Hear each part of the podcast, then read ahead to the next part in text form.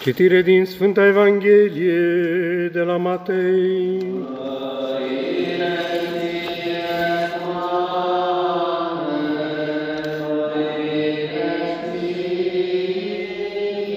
Să luăm aminte. În vremea aceea când a intrat Isus în Capernaum, iată că s-a apropiat de dânsul un sutaș, rugându-l și grăind, Doamne, servitorul meu zace în casă bolnav, chinuindu-se cumplit. Iisus i-a zis, voi veni și îl voi tămădui. Iar sutașul răspunzând a zis, Doamne, eu nu sunt vrednic să intri sub acoperișul meu, ci zi numai cu cuvântul și se va tămădui servitorul meu, căci și eu sunt om sub stăpânirea altora și am sub mine ostași, și zic acestuia, du-te și se duce, și celuilalt vino și vine, și servitorului meu îi zic, fă aceasta și o face. Auzind acestea, Iisus s-a minunat și a zis celor ce veneau după dânsul, Adevărat vă spun vouă că nici în Israel nu am găsit atâta credință. Drept aceea vă spun că mulți de la răsărit și de la apus vor veni și se vor odihni cu Avram, cu Isaac și cu Iacob în împărăția cerurilor, iar fii împărăției vor fi izgoniți în întunericul cel mai din afară, acolo va fi plângerea și scrâșnirea dinților. Și a zis Iisus sutașului, du-te și după cum ai crezut să-ți fie ție, și s-a tămăduit servitorului în ceasul acela.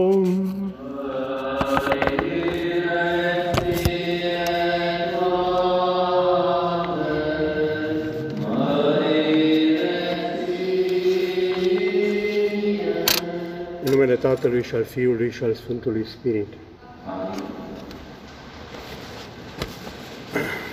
Iubiți credincioși, ne este, cred, foarte bine cunoscută Evanghelia de astăzi și cred că încă de la început, de cum ați auzit cuvântul sutaș sau centurion, ați completat mental cele ce urmau. Și asta pentru că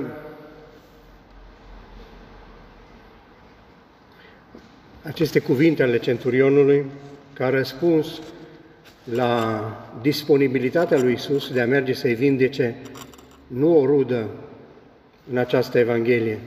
În altă versiune este un fiu, nu o rudă, ci un servitor.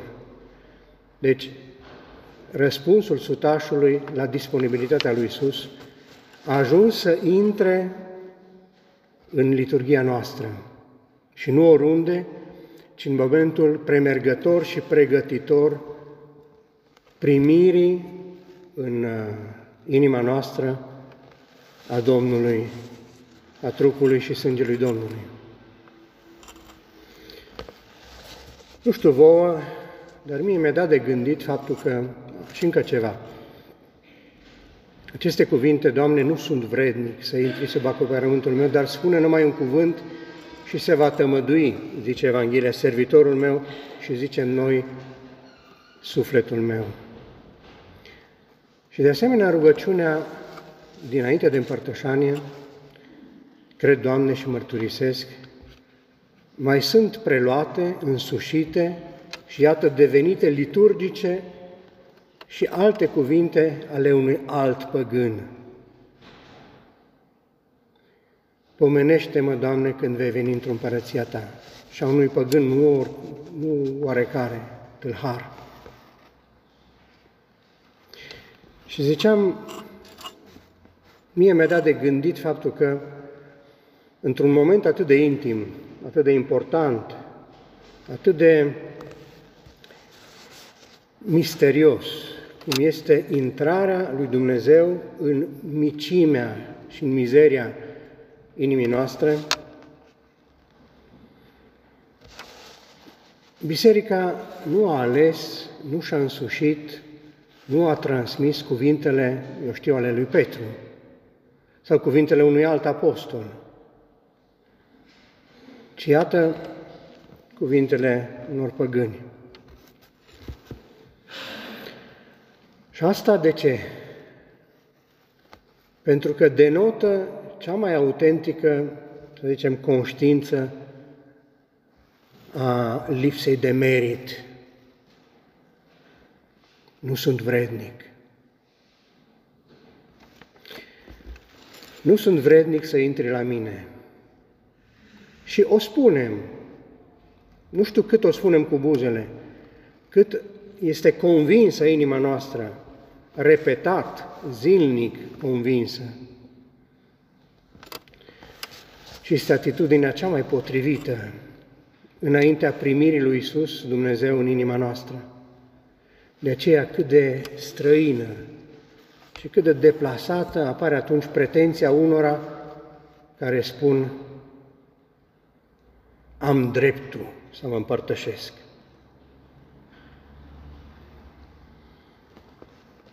Pretind să fiu împărtășit. Ce distanță colosală între acest drept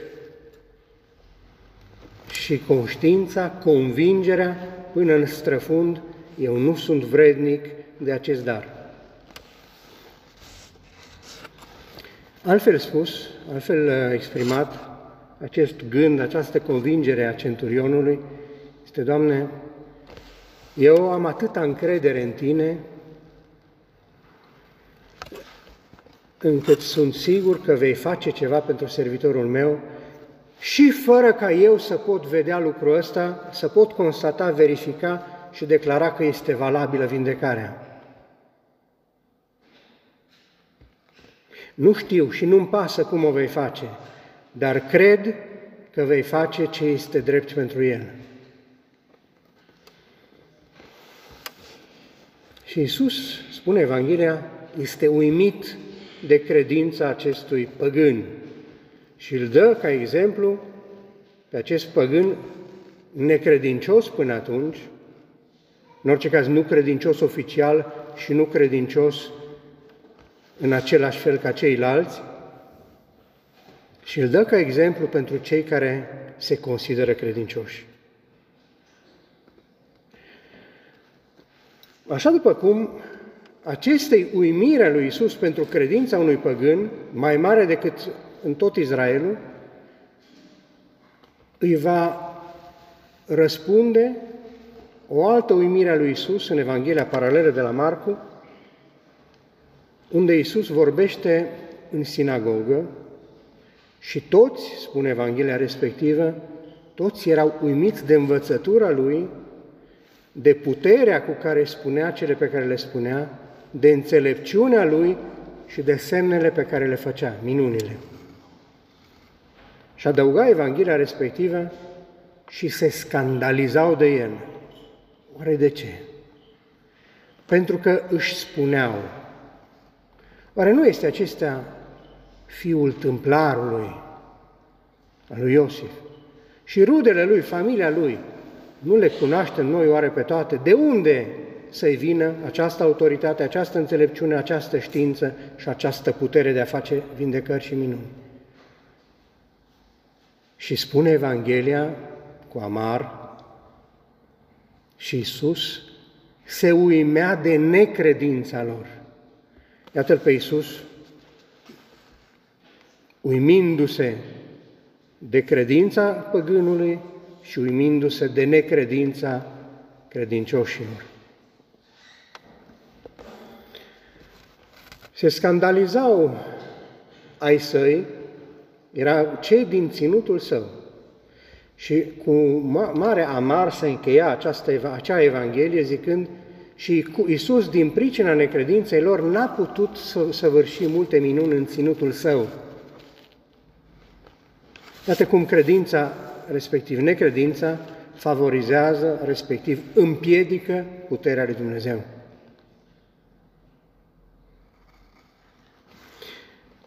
Și se scandalizau de ce? Pentru că vedeau că realitatea din fața ochilor lor nu corespundea, nu se suprapuneau cu schemele, cu cunoștințele pe care le aveau. și au fost mai dispuși să renunțe la realitate, la negarea evidenței, adică să nege evidența, decât să accepte realitatea. Să accepte că Dumnezeu se poate manifesta într-un alt mod, într-un alt moment, decât eu știu, eu doresc sau mai rău, eu pretind.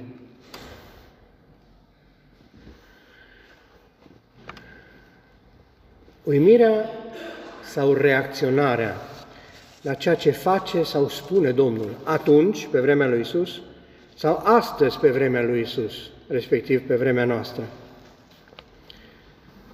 Deci, uimirea nu este de ajuns, reacționarea nu este de ajuns pentru a constitui o relație cu Dumnezeu. Domnule, pe mine Dumnezeu mă emoționează. Că poate emoționa, poate scandaliza, poate tulbura și lăsa intact Domnul. Aduceți aminte, aduceți-vă aminte câteva categorii de tulburați de prezența Domnului și care au rămas cu ale lor. Le-au preferat, preferat pe ale lor prezenței capabilă să schimbe a Domnului. Cei din ținutul Gadarenilor, care erau terorizați de prezența celor doi demonizați. Iisus se eliberează pe cei doi cu prețul intrării în turma de porci a demonilor. Și spunea Evanghelia atunci, toată cetatea, toată, a ieșit în întâmpinarea lui și l-au rugat să plece de la ei. Demonii înșiși spun de atâtea ori, de ce ai venit să ne tulburi înainte de vreme? Dar nu se schimbă demonii cu prezența Domnului. Emoția, uimirea, tulburarea nu sunt suficiente pentru a spune viața mea în prezența Domnului se schimbă.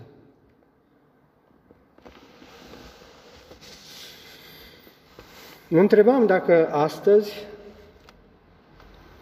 în fața atitudinii inimii noastre, dacă Domnul s-ar minuna, s-ar uimi și dacă da, din ce motiv? Datorită credinței noastre care luptă pe baricade, care nu se dă bătută? Datorită necredinței noastre, s-ar minuna Domnul de impasibilitatea noastră, de lipsa noastră de reacție, de rutina vieții noastre, așa zise, spirituale? Oare s-ar uimi, s-ar minuna Domnul astăzi de inima noastră și de ce?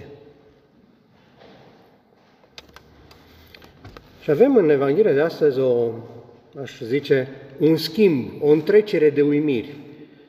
La solicitarea uh, centurionului către Isus, în favoarea nu a sa, ci a servitorului său, Isus își arată disponibilitatea să meargă personal și să-l vindece. Și asta îl uimește pe centurion. Aproape am putea zice să sperie. Eu am cerut puțin și am primit mult mai mult. Și aceste uimire aici a centurionului răspunde uimirea lui Isus, cum am văzut. Această descumpănire a centurionului, că Isus, Dumnezeu, ar putea să intre în casa lui ne este oferită ca model și ca îndemn pentru intrarea lui Hristos în noi. Și nu sunt cuvinte mari. Intrarea lui Hristos în noi. Înainte de a înțelege, de a face un pas înainte, vreau să vă împărtășesc o descoperire M-am dus să mă uit cum spune textul original, Doamne, eu nu sunt vrednic să intri sub acoperișul meu. Și nu este exact acel axios în greacă vrednic. Știți, când este, are loc hirotonirea unui preot, cei care ați participat, sau unui diacon, episcopul de repetate ori arată piesele din uh, ornatele preoțești, le arată credincioșilor și zice, vrednic este. Și poporul răspunde, da, vrednic este. Ei, în acel context se spune axios. În Evanghelie nu spune asta. În Evanghelie, dacă ar fi să traducem mai precis, centurionul nostru spune, nu sunt de ajuns. Nu sunt suficient. Nu sunt suficient de potrivit. Deci nu e chestiune de merite. Eu ăsta așa cum sunt, nu sunt suficient ca să te pot primi. Mă depășești, mă copleșești, ești prea diferit. Ei, această convingere ne este dată ca model și ca îndemn, ca atitudine înainte de a-L primi pe Domnul în noi. Și dincolo de cuvintele inspirate și iată îmbogățite astăzi cu valoare creștină ale acestui păgâni și care ne pregătesc, cum am spus, pentru primirea trupului și a sângelui Domnului, centurionul nostru ne mai face o dezvăluire pe care, din păcate, de atâtea și de atâtea ori o neglijăm. Atunci când face o comparație cu sine. Zice, Doamne, eu sunt subaltern, stau la ordinele cuiva. Și iarăși la ordinele mele stau alții, precum servitorul meu. Și când spun un lucru, acesta este împlinit sau eu îl împlinesc când mi se spune. Și care este dezvăluirea? Eu cred, Doamne, că în cuvântul Tău ești prezent. Ajunge cuvântul Tău ca să vindece. Deci în cuvântul Scripturii este prezent Domnul. Cuvântul este prezența lui Dumnezeu. Și nu e nevoie de explicații mult mai detaliate ca să înțelegem cu câtă nonșalanță neglijăm prezența lui Dumnezeu în măsura în care neglijăm cuvântul lui. Și cum s-ar schimba viețile noastre dacă l-am lăsat pe Domnul de mai multe ori prezent prin cuvântul Său în viața noastră. Dacă am profitat de această prezență, prezența Domnului nu este circumscrisă pelerinajului, tabernacolului. Este prezent. Împărtășirea are loc și cu cuvântul Domnului. Cuvânt care este prezența Domnului. Mă întrebam, oare în ochii lui Dumnezeu, cine este vrednic să primească o minune? Și fiecare dintre noi cred că am fi în stare să ne dăm cu părerea. Cine e vrednic? Și atunci bolnavii s-ar ridica și ar spune, eu sunt vrednic făcând o confuzie între vrednic și nevoiaș. Una este să fiu vrednic, alta este să am nevoie. Rugătorii cu vechi state de plată ar spune, noi suntem vrednici, uite câte am făcut. Mortificatorii, cei care postesc, ar zice, noi suntem vrednici, ca răsplată. Și ar trăda fără să-și dea seama că motivul pentru care ei postesc, pentru care ei se roagă, pentru care ei se mortifică, nu este Domnul, ci minunea, câștigarea de merite. Și răspunsul la întrebarea cine este vrednic e dublu. Nimeni nu-i vrednic și toți sunt vrednici. Adică nimeni nu poate vântura merite care să-l oblige, să-l constrângă pe Domnul să facă minuni la dictare. Și în același timp toți sunt vrednici pentru că toți sunt nevoiași și vrea Domnul ca toți să trăim în deplinătate. Și și nu rămâne insensibil la nevoia noastră. Și atunci vom zice, cum de nu intervine? Ar trebui să facem, atunci, am zice noi, să mergem să cumpărăm un ceas, un calendar, care să fie sintonizate cu ale noastre. Și Domnul să se, se potrivească după noi, după timpul, nerăbdarea, moftul nostru.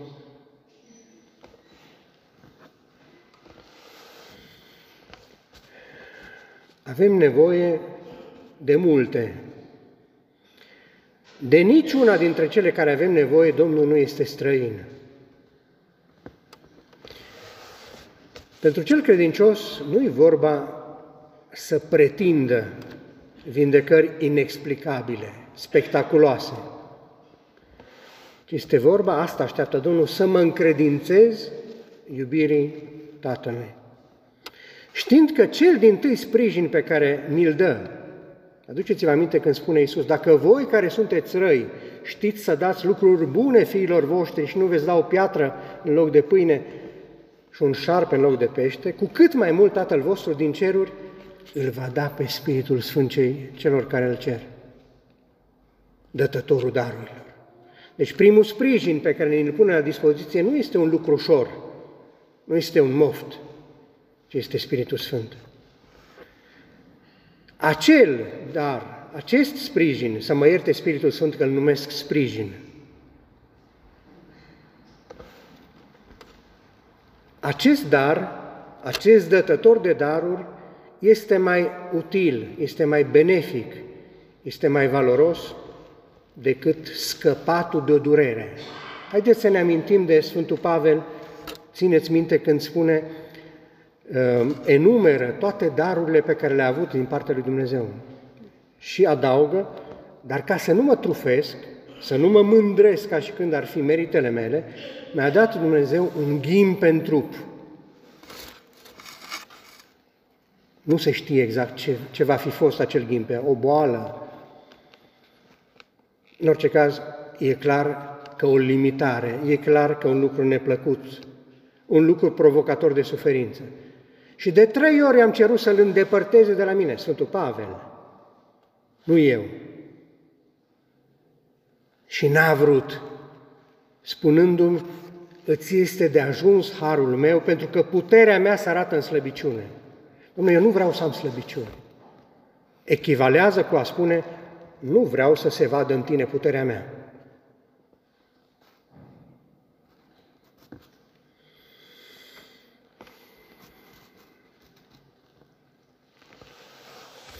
Ar trebui, măcar acum, la distanță, să conștientizăm cât de aberant, cât de uh, cumplit,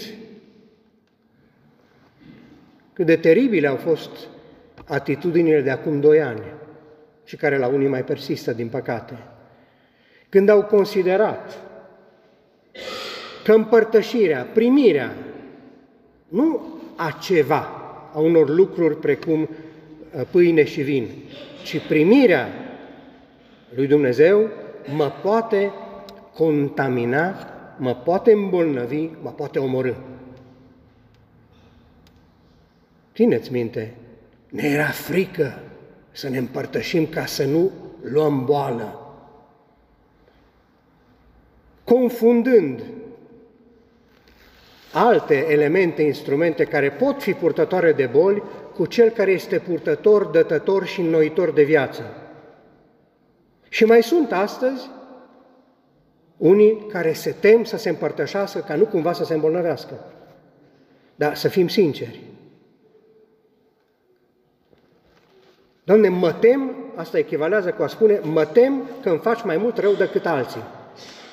Că poți să mă lipsești de viață. Un creștin nu poate fi doar cel care vorbește despre Hristos. Cel care, doar cel care face semne creștinești. Doar cel care e specialist în vreun domeniu legat de Domnul. ci este cel care se lasă luat de Domnul. Ca prin persoana sa, prin limitele sale, neputințele, mizeria sa, Domnul care vrea să, să ne ia, să ajungă la alții. Ne este frică să ne predăm viața lui Dumnezeu, să fim luați de El. Ne este frică ca El să fie prezent în noi. Și atunci când îi permitem, îl închidem oarecum într-o celulă su- supravegheat, la vedere, nu cumva să intre în zone în care ar putea să ne afecteze liniștea și obișnuințele. Anul acesta a fost beatificat Charles de Foucault și el are o rugăciune cu tremurătoare înainte de împărtășanie și din care, în contextul nostru, pomenesc numai un cuvânt. Lipsește-mă de mine, Doamne, privează-mă și dă-mă ție. Și asta denotă acea teamă de a mă da. Doamne, fă să mă dau ție. Și o mistică elvețiancă de la începutul secolului trecut, Adrien von Speer, Speer, în mod surprinzător și aparent înfiorător, spunea că sfințenia nu constă în faptul că omul îi dă totul lui Dumnezeu. Sfințenia constă în faptul că Dumnezeu ia totul. Și acum mai mulți dintre voi îmi vor spune, nu vezi că am motive să mă tem, că Dumnezeu vrea hrăpăreți să-mi ia totul.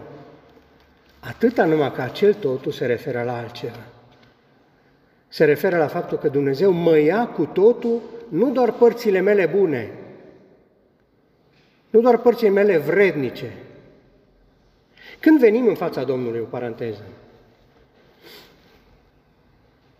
oare nu avem tendința sau în fața altora. Dar acum mă refer în fața Domnului. Nu avem tendința să ne arătăm cu meritele noastre, cu părțile noastre sănătoase, cu părțile noastre bune, rugătoare, fidele.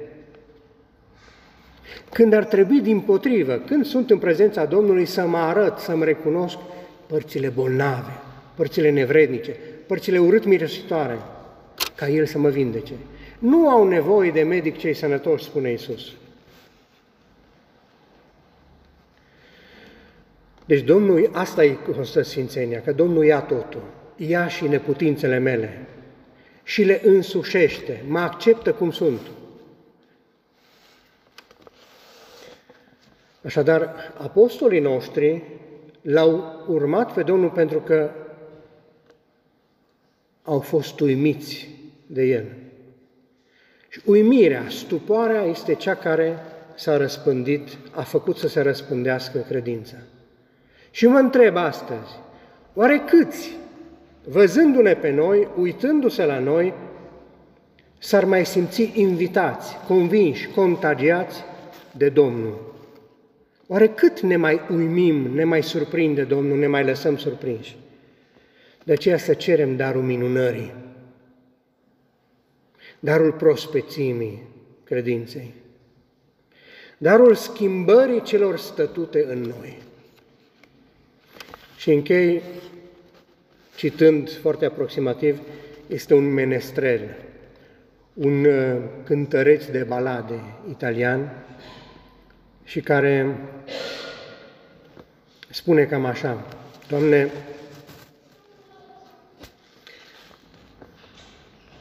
Eu nu sunt vrednic de ceea ce faci pentru mine. Tu care îl iubești atâta pe unul ca mine, vezi că n-am nimic să-ți dau. Așa că dacă vrei, ia-mă pe mine. Și atunci înțelegem mai bine acel Dumnezeu ia totul. Mă ia la pachet, nu ia doar părțile mele bune. Ia mai ales părțile rele părțile bolnave ca să le transforme în El. Și asta are loc la împărtășanie. Intră Domnul în noi. Și avem ocazia de astăzi începând să spunem, Doamne, eu nu sunt de ajuns pentru Tine. Nu doar nu sunt vrednic. Și ne răspunde Domnul cu cuvintele Sfântului Ioan din prima sa epistolă, în capitolul al treilea, când spune, Dumnezeu însă este mai mare decât inima noastră. Amin.